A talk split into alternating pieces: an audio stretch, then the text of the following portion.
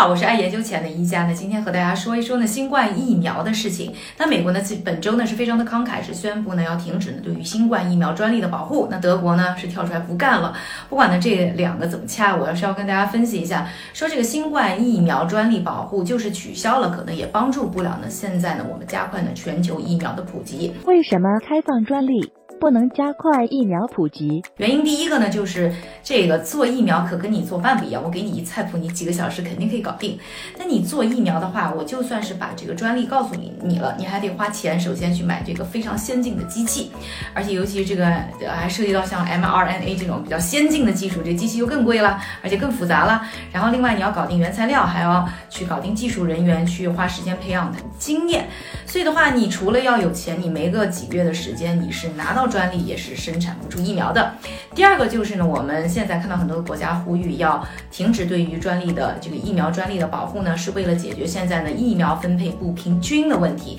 发达国家现在很多疫苗的普及做得很好，主要是像一些非洲啊，还有像美洲啊等等中亚等等很多国家现在还没有疫苗才解决这个问题。但这些国家本来就缺资源，呃，不太可能像我刚才说的又有钱又有技术去拿到这个专利，在当地建厂去生产疫苗，所以不可能马上解决他们的问题。那现在闹得凶的国家呢，已经在过去几个月了一直在喊这个事情的国家呢，一个是南非，另外一个是印度。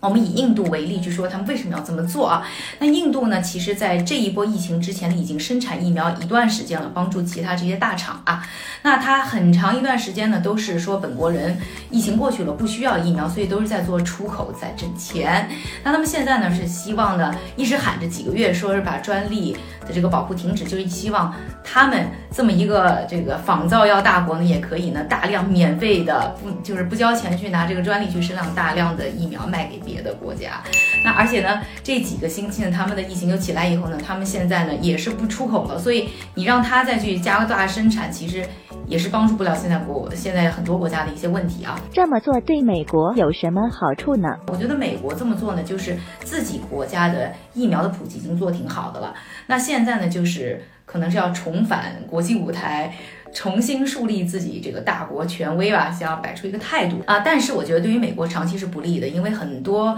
呃医学的突破在美国能够出现，是因为呢对于专利的保护有呢经济上的一些动力，让很多的研发人员来到美国啊、呃，并且有很多的资本投入进去去做这样的事情。那如果你现在突然感觉啊我扯皮了，我不会保护你们的专利，